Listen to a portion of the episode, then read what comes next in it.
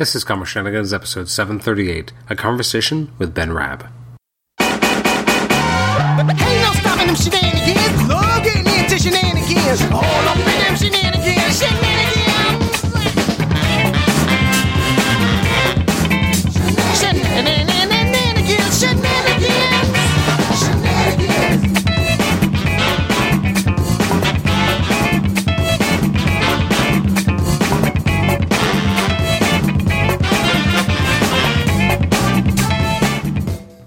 Welcome to the Comic Shenanigans podcast. I'm your host, Adam Chapman. This is uh, episode 738. It's our conversation with Ben Raab as I sit down to talk with the writer about uh, working in the comic industry, uh, kind of coming into the comic industry, working as an editor uh, or like working in editorial, working in behind the scenes, and then transitioning into actually writing uh, comics for Marvel. Uh, we'll also talk a little bit about kind of transitioning out of that and then working in, in TV. Um, so it was a really interesting conversation. Um, we got to sit down and, and talk for a little bit and just kind of hearing how he kind of navigated his way through a bunch of different things, how he, you know, was working on Excalibur and a bunch of those kind of X books in the mid 90s, um, and how eventually, you know, again, he moved into working in television and actually kind of coming full circle and working on uh, the, you know, the Flash and the Arrow uh, TV series at some at different points. So it's very, uh, very fun conversation. I think you're really going to enjoy it. You can always email me at comicshenanigans at gmail.com, like the show on Facebook, rate and review us on iTunes, subscribe to us on iTunes, and also listen to us on Stitcher.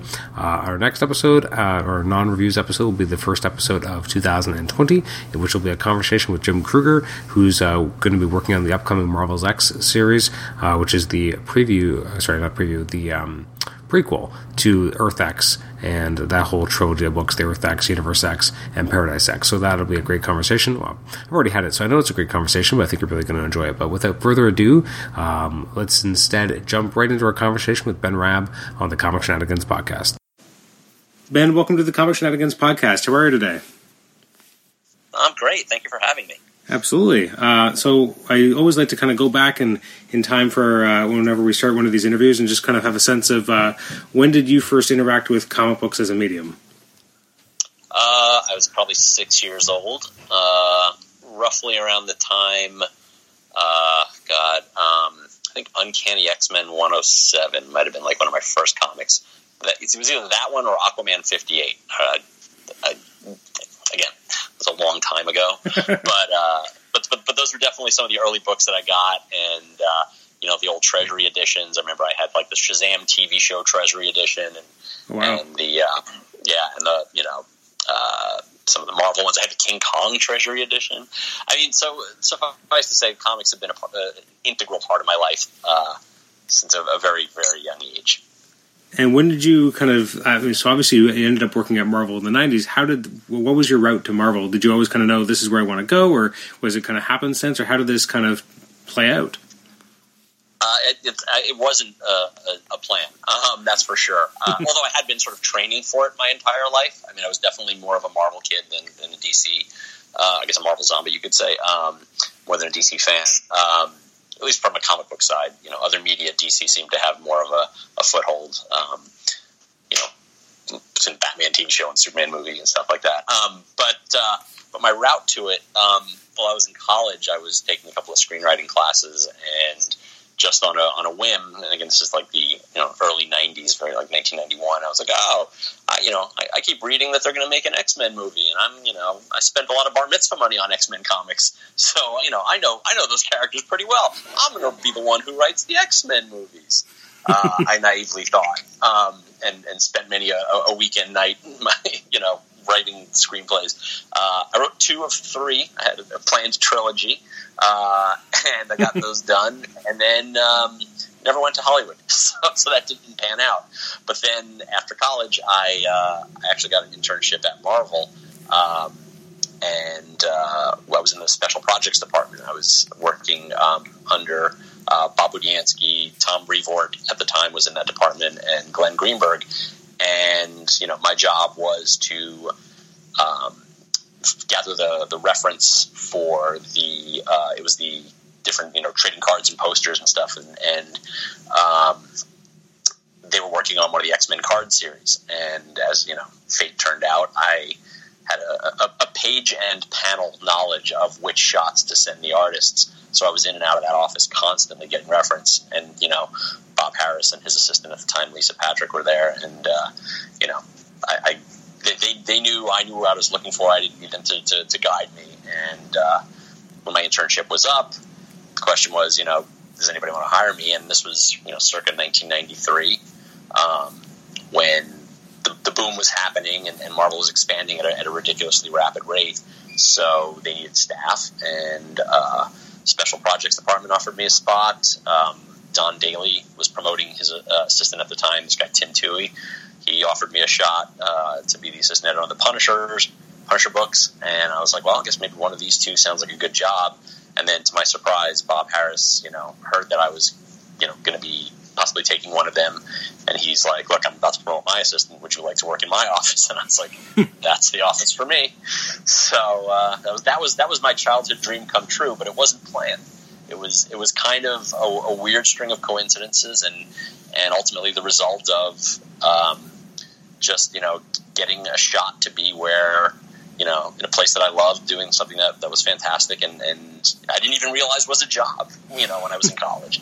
Um, so yeah, that's that's kind of how that happened. So, what was the energy like? I mean, as you said, this is a, a, very interesting period of Marvel. There's rapid expansion. You're now you're in the X office. You have a pretty young stable of writers who were writing the books at the time. You had Fabian, who's again not that old at the time. Scott definitely wasn't. Right. You had this very young new crop, and then you're a younger guy yourself. What is that like, kind of being part of that process? Well, it was certainly very exciting, and and and there, there obviously had been drama, you know, before I got there with you know Chris being on the book for so long and, and being let go, and you know, and, and Scott and Fabian having to sort of come in and fill the void. Um, you know, which they did in their own their own unique ways. I mean, you know, I think they both contributed something um, special to Marvel at that time, specifically these characters.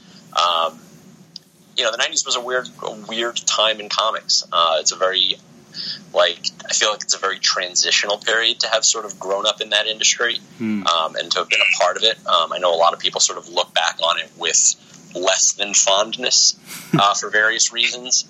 Um, you know, but but at the same time, you know, a lot of it was it was just a time of change and. You know, with Image coming out, and you know, all those creators sort of you know making their putting their stamp on not only you know institutions like the Marvel or DC characters, but also you know coming up with their own and forging their own path. Like it was, it was a time of of, of exponential growth and change, and some for the better, some for the worse. You know, a lot of leather jackets, a lot of pouches and pockets, and things that just seemed like, why, why, why are we overcomplicating things? And it just, I, I think the world was more complicated, or had become more complicated in the wake of things like, you know, Dark Knight and Watchmen, and and I think everybody sort of aspired to that, and you know, maybe didn't quite achieve it, but you know, you, you got to go through these these sort of growing pains to sort of get to something else, and I think I think that's kind of what the '90s were, you know. Mm-hmm. So w- when you're working in the X office, I mean, you're you're there, kind of ground zero, as like the Age of Apocalypse is being rolled out, as Phalanx Covenant's being rolled out. Like again, what is it like to kind of see? I mean, especially Age of Apocalypse, which is such a giant project, um, which is kind yeah. of amazing that it happened and that it was so well received and, and, still looked upon fairly fondly from those people who aren't afraid of looking at the '90s with you know with uh, appreciation. Uh, so, what's it like to kind of be part of that maelstrom of trying to put out those books uh, with as intricate as they were in terms of the plotting. Did it feel like everyone was just kind of running by the seat of their pants, and did it feel like a meticulous project? Uh, it, there was a lot of thought put into it, and, and, I'll, and I'll, be honest, not everyone was ready, ready to receive it uh, with fondness at the time. I mean, we used to get. i have told the story a million times, but I'll tell you as well for your for your, your listeners um, that maybe haven't heard it. I'll never forget. There was one time I got a phone call from a fan that you know tracked down the Marvel office number. They put me. They asked to be connected to the X office through reception, and I got on the phone. And 45 minutes to an hour of my day was spent talking this person off the ledge because they were reacting to the fact that you're canceling X Men. It's the number one selling book in the world. Why would you do that? You know, and I was like, I can't tell you what we're doing, but you just have to trust me.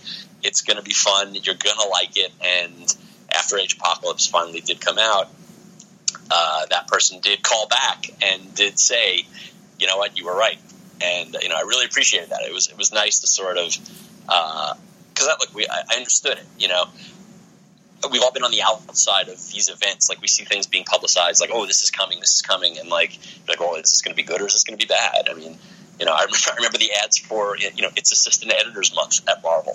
it's like, well, what's that going to mean? And it was, you know, it was pretty funny. Um, but, you know, when you're on the inside and you're seeing it happening, you, you sometimes forget that, oh, the average person has no idea what we're doing. You know, this was sort of pre-internet or at the nascence of the internet, so there wasn't a lot of you know online gossip or, or, or speculation. It was all you know.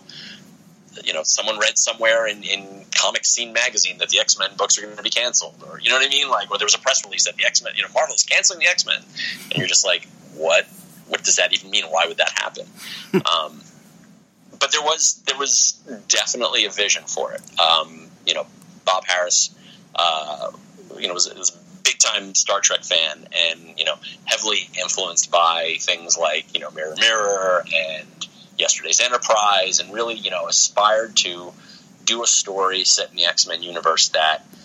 As, as those stories made us feel of fans of you know of, of Star Trek, like you can do alternate reality stories where you see these characters in a different light and you play them in a different way and it's just as impactful as if they were the ones that we know and love now. You know, it's a great chance to sort of, hey, everyone's secretly pining for you know Wolverine and Jean Grey to get together. Well, guess what? Here they are. You know, mm-hmm. um, characters that died. That you know, like I mean, Morph was a great example of a character that you know anyone that remember Changeling, you know, from X Men forty two way back when, you know, died as Professor X. Again, great twist guess what? You're going to see him again. And we had an opportunity to introduce new characters like Blink. You know, Blink was always a fun character. And, you know, between that concept for that character, then Joe Madureira's designs, like you just had a, just a, it was a spark of creativity and fun that I think the, the creators themselves really, uh, I think got inspired. Um, I hope. I mean, you know, I, they could tell you better than I could. I just I remember being at the at the um, story conferences we would have for that, and it was just it was just really cool to be a part of that. Mm-hmm. You mentioned uh, uh, when you were younger seeing Assistant Editors Month. If they had done an Assistant Editors Month in the '90s, what would you have done with that concept? Like, what would you have done with with the books you were editing at the time? What would you have done that would have been fun and crazy? You know, that's an excellent. I wish I had an answer right now. That's that's a fantastic question. Um, what would we have done?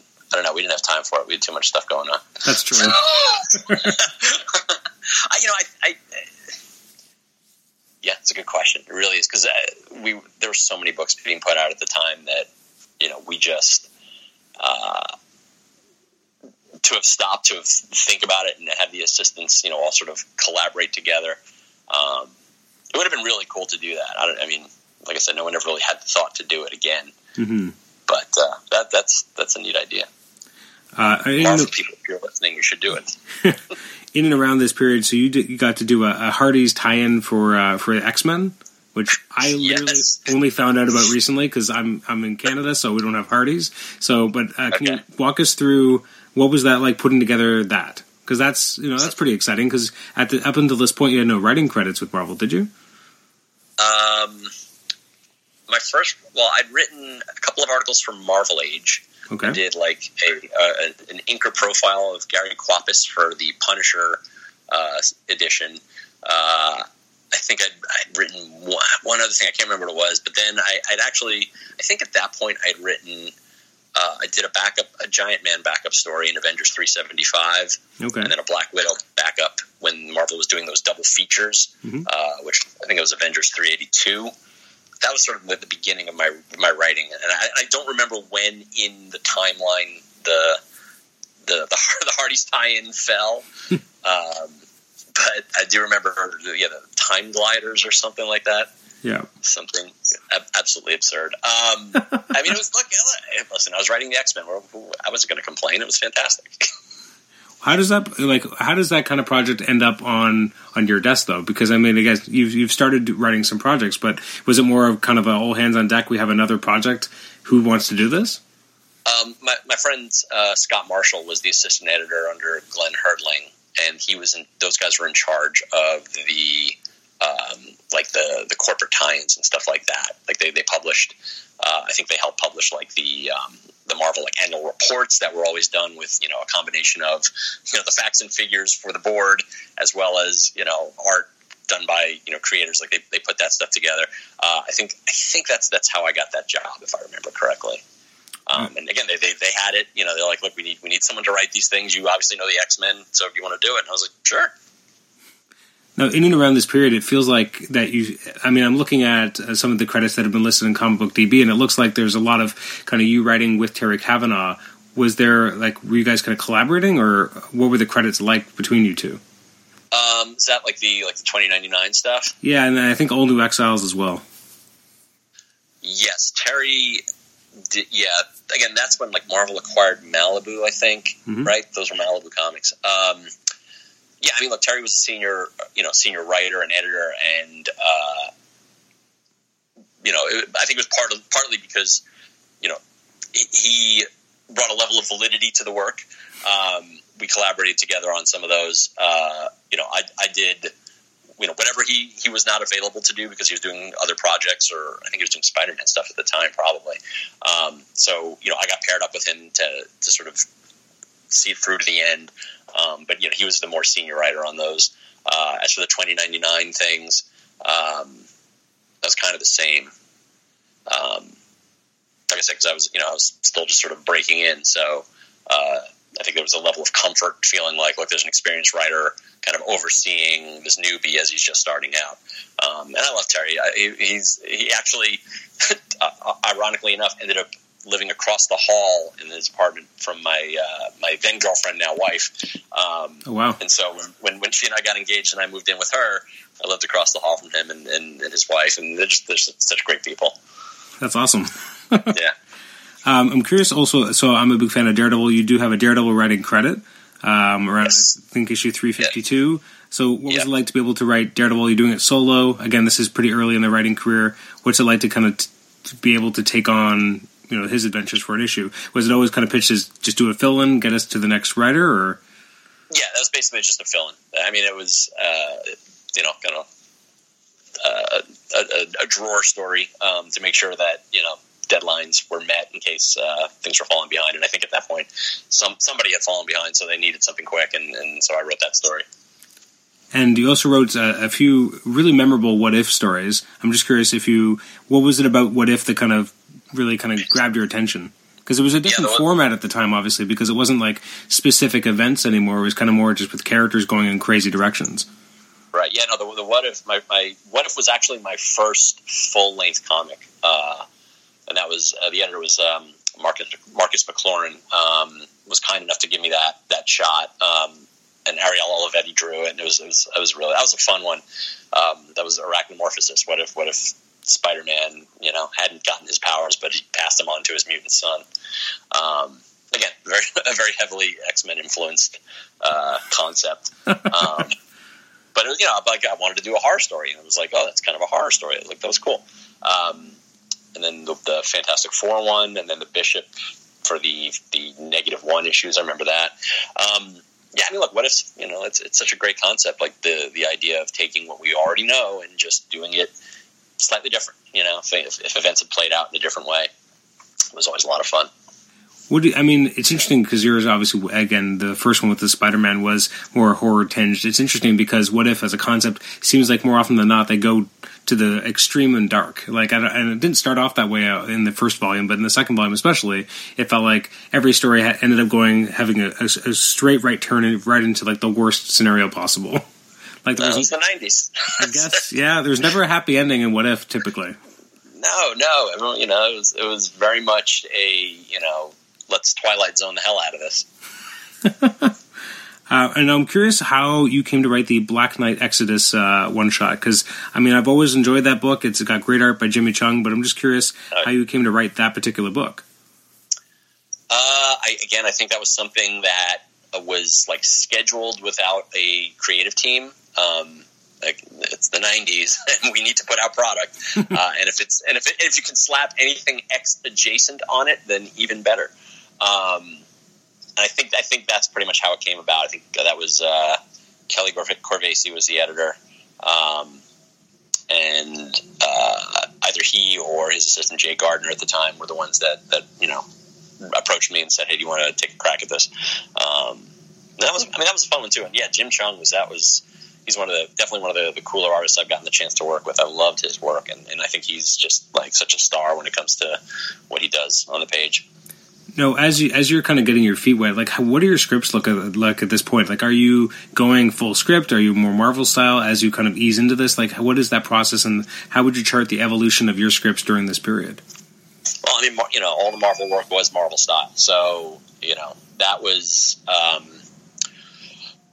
I think both versions were a learning curve. Um, uh, you know, the, the, the the benefit of Marvel style is you don't have to be as detailed on you know what the characters are saying. Obviously, you're, you're you know you're just sort of laying out for the artist like here's what the here's what the visuals are, um, and then having to figure out you know with with an eye toward okay, I wanted I know what they're going through in this moment as I'm you know putting them as the artist is drawing them on the page, but um, until you actually do sit down and dialogue it that you're really figuring it out.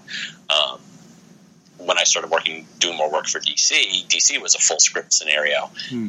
and and so that you know that was sort of a, a change and evolution in how I approach things. And I think I think it streamlined things a little bit because you kind of saw like, wow, putting a lot of copy on the page.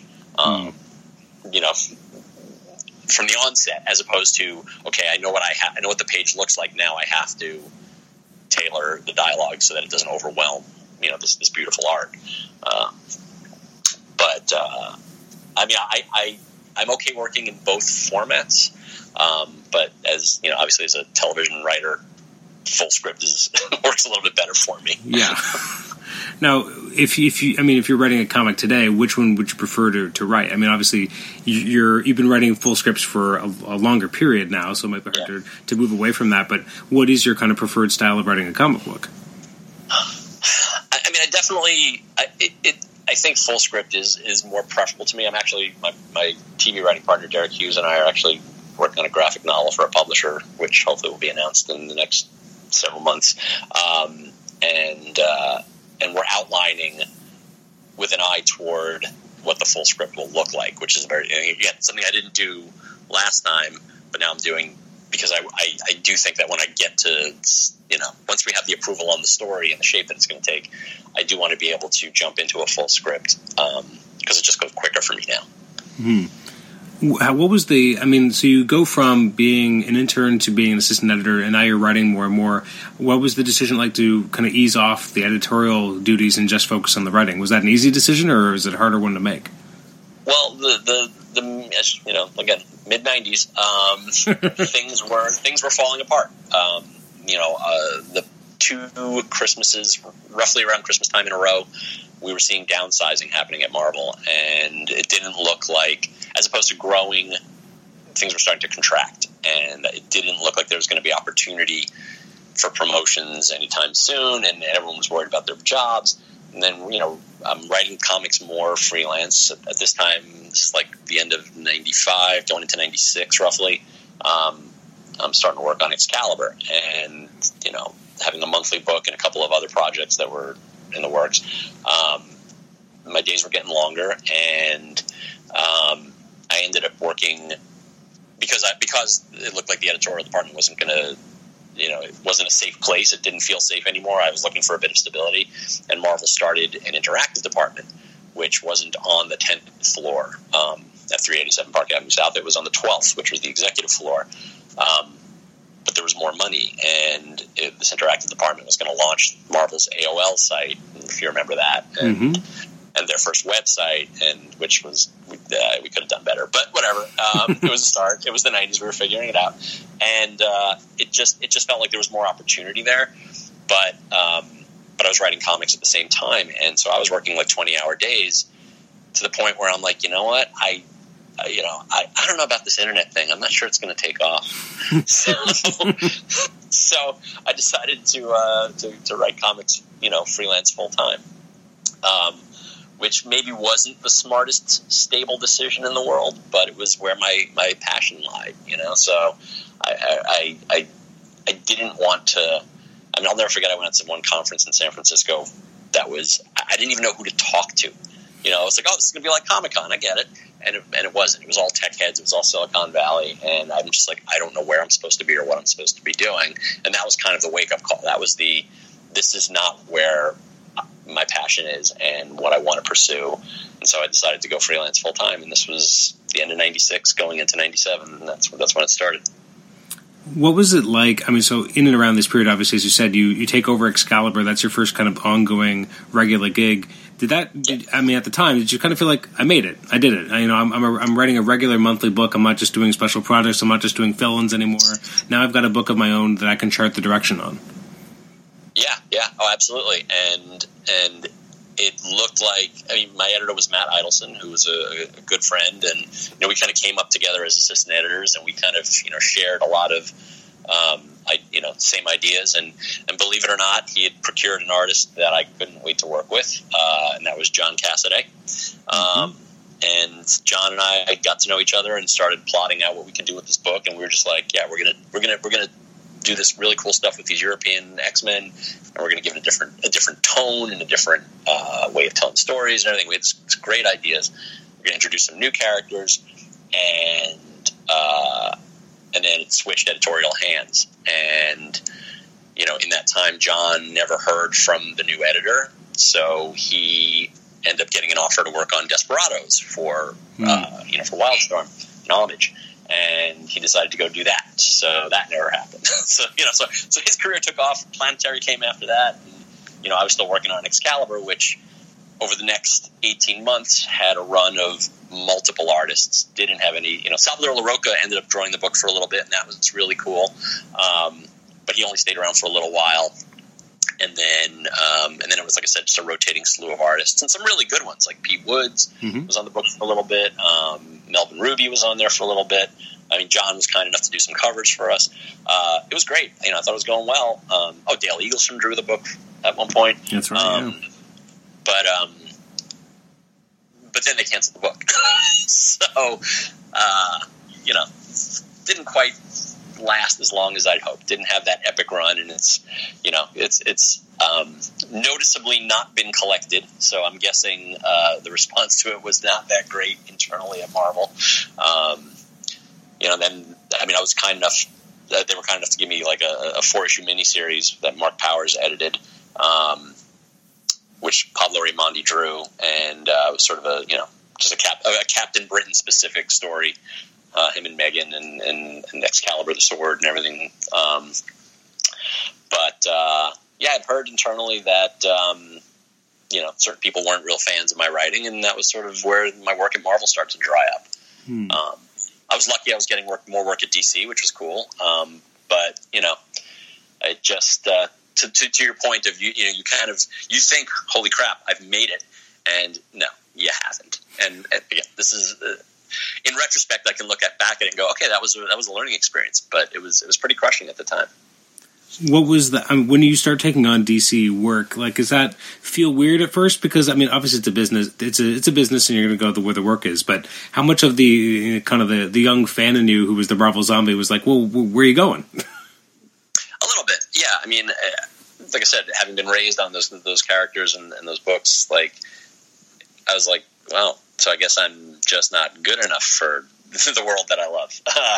but but it was fine. I mean, look, it, there were plenty of characters in DC that I loved as well, and I got to you know to work on some of those. Um, it didn't always pan out there either.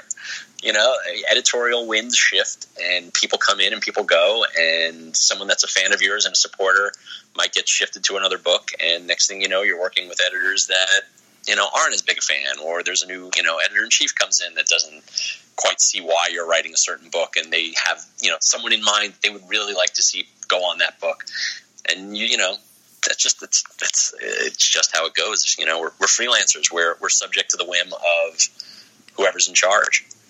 Did you ever um, consider getting some, back? Some freelancers. Sorry, go ahead. So I was just going to say, did you ever consider getting back into the editorial game to kind of have more uh, more of a measure of control as opposed to just kind of shift, uh, you know, kind of floating on the the shifting editorial winds? Um, no, because I well, look, I mean, maybe it's a little bit of pride, but part of me felt like it, it would have been a step back. You know, I knew I knew it wasn't what I wanted to do. It's why it's why I left editorial in the first place is because I was starting to write. And I'm like, this is really what I want to do. And if I wanted to give it a shot, I had to I had to keep at it. Um, you know, around that time when when the comics work started to dry up, um, you know, my wife and I had already moved out to to L.A. and um, you know, within a year or two of that, I met my you know my writing partner in, in a in a comic store, no less. Um, and uh, and began that journey, which took about eight years of, of, of, of slogging and trying to, to, to, to, crack into the world of Hollywood before it finally did happen. Um, again, it's all about perseverance. It's all about improving your craft and saying, I'm good today, but I'm going to be better tomorrow. I want to go back just for one second uh, before we kind of leave comics for a moment. And uh, what was it like working on the Union Jack miniseries with John? You finally got to work oh, with him yeah, that was that was so much fun. I mean, well, John and I did two things together. We did the X Men Alpha Flight two parter. That's right. Um, which, which, by the way, like when when I saw that that thing had been collected in the in the John Byrne Alpha Flight omnibus, I was like, whoa! Never thought that was going to happen. That was pretty cool. Um, and then, uh, I mean, yeah, then we did Union Jack, and, and that was around. Okay, so we pitched that around 97, 98 when don't know if you probably don't remember. We, we remember it because remember when Wizard Magazine used to sort of be like, oh, these characters should be action figures, mm, you yes. know? And and Union Jack, they, they were going to make one, and we're like, that should be that that character should be a book again, you know? And and so we pitched a not that he had a book, but like you know, no one's doing anything with him, and let's get him, you know, if we, if we can't do Invaders, maybe we can just do Union Jack. And so we pitched a sequel to the to the Roger Stern John Byrne's story with Baron Blood, and Tom Brevoort was you know cool enough to buy it, and uh, and we got to do it, the two of us, and that was that was that was a great experience. I think Dave Stewart did the colors on that, if I remember correctly. Um, just that that was just such a fun project. What was the collaboration or collaborative process like between you and John? Well, I mean, John's such a I mean, he's so talented and such a smart guy, and like it's just you know he understands the, the medium of comics better than than so many people. Um, plus cinema, you know, like, and we wanted to bring sort of a cinematic quality to it. And, and, you know, he just knew the mood and the atmosphere that he needed to put down on paper. Um, and, you know, we would just sort of, you know, banter the dialogue back and forth until we landed on something that worked. And, uh, you know, it was just, it was just, it was a very seamless, easy process and, and just a lot of fun. Now you mentioned that you moved out to LA. What was the kind of impetus to move out to LA? Was it always kind of with a plan to move into you know breaking into Hollywood, or is it other other reasons? Or no, my, my wife actually got a job out here. okay. Um, I mean, yes, sure. I, you know, around the time we moved out here, that was '99 at the end of the year, in October of '99. Um, you know, I started making some inroads at Wildstorm and doing some work for those guys because you know they, it's like they were based down in San Diego. Um, or La Jolla, I was able to sort of you know drive down, take a meeting, maybe get some work out of it. Um, you know, I was able to keep my comics career alive for a few years. Um, but it was like I said, it was her job that that brought us here. Um, but when I met my writing partner, who was an, a, a, writer's assistant on a show called Gene Roddenberry's Andromeda, mm-hmm. um, just like a syndicated sci-fi show with uh, Kevin Sorbo, um, you know, I kind of wanted to pick his brain and, and learn about the TV world from the inside. And, and uh, you know, we started collaborating on some ideas and were given a chance to, to come in and pitch to, to that show by Robert Wolfe, who was the showrunner, who, who came from the Star Trek camp. And in that Star Trek camp, um, freelance writing is, is sort of common, right? They've got 26 episodes to make a season. Mm-hmm. You know, seven or eight people can't do that. They need to bring in some, you know, extra people to help do those, you know, those drawer stories, those fill in episodes. Um, and uh, and Robert was kind enough to let us, you know, come up with some ideas and try and pitch him. Of course, the day we were supposed to go in and pitch, he got fired, so so, so that so that fell apart. But um, but we kept at it. You know, eventually it worked out. Um, but one thing I would like to say, like you know, John being one of the you know the favorite, my favorite people to have ever collaborated with. I worked with a lot of great people, like on, on projects that, that most people might not be aware of because they either haven't been collected. Like I did an X Men uh, Hellfire Club miniseries with Charlie Adlard. That's right. Yeah. Um, you know, I did. Uh, you know, the, the, Legend of the Hawkman miniseries with with Michael Lark. That I mean, I, you know, these these are people who made my stories better than they were on the page.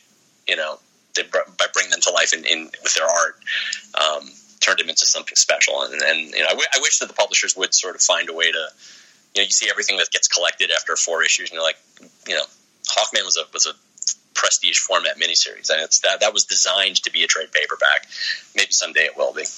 I do. I do feel more and more that, uh, well, especially Marvel, less with DC, but more Marvel eventually will collect everything. There's been some weird stuff from the '90s that has made its way into print in weird places. So I always Yeah. think everything will eventually come out. It may not, you know, be as quickly as sometimes we like. Like there was a weird. Uh, it was a book called Conspiracy that I loved. It was a Marvel book. I think it was from like '98, and that showed up in a I think a Marvel's. It was, it was it was a Marvel's trade paperback. It was basically books that were obviously inspired by the feeling of Marvels, but had nothing to do with Marvels at all. And I, I I loved that miniseries as when I was younger, and then it finally came out, and I was like, I never thought that would ever happen. So eventually, these things do happen. Right, right. Yeah, yeah. Look, I, I'm not going to hold my breath. Uh, it's nice to see some of them are you know available digitally on Comixology, but like, you know, I just would like a hard copy.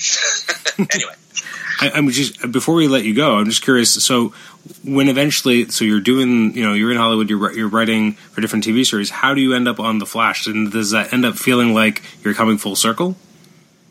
Um, I mean, a little bit. Like, you know, we, uh, you know, Deric and I, like I said, it took us it took us eight years of trying to break into the to the industry. We went through, you know, a lot of the studios have writing programs you can submit to, and we kept, you know, submitting scripts, getting rejected, and then eventually we got accepted to one called uh, Writers on the Verge, which was the NBC Universal program, and uh, that got us our first job in television on Warehouse 13, which. Um, you know, was a wonderful experience. We were on that show from the beginning to the very end for five seasons.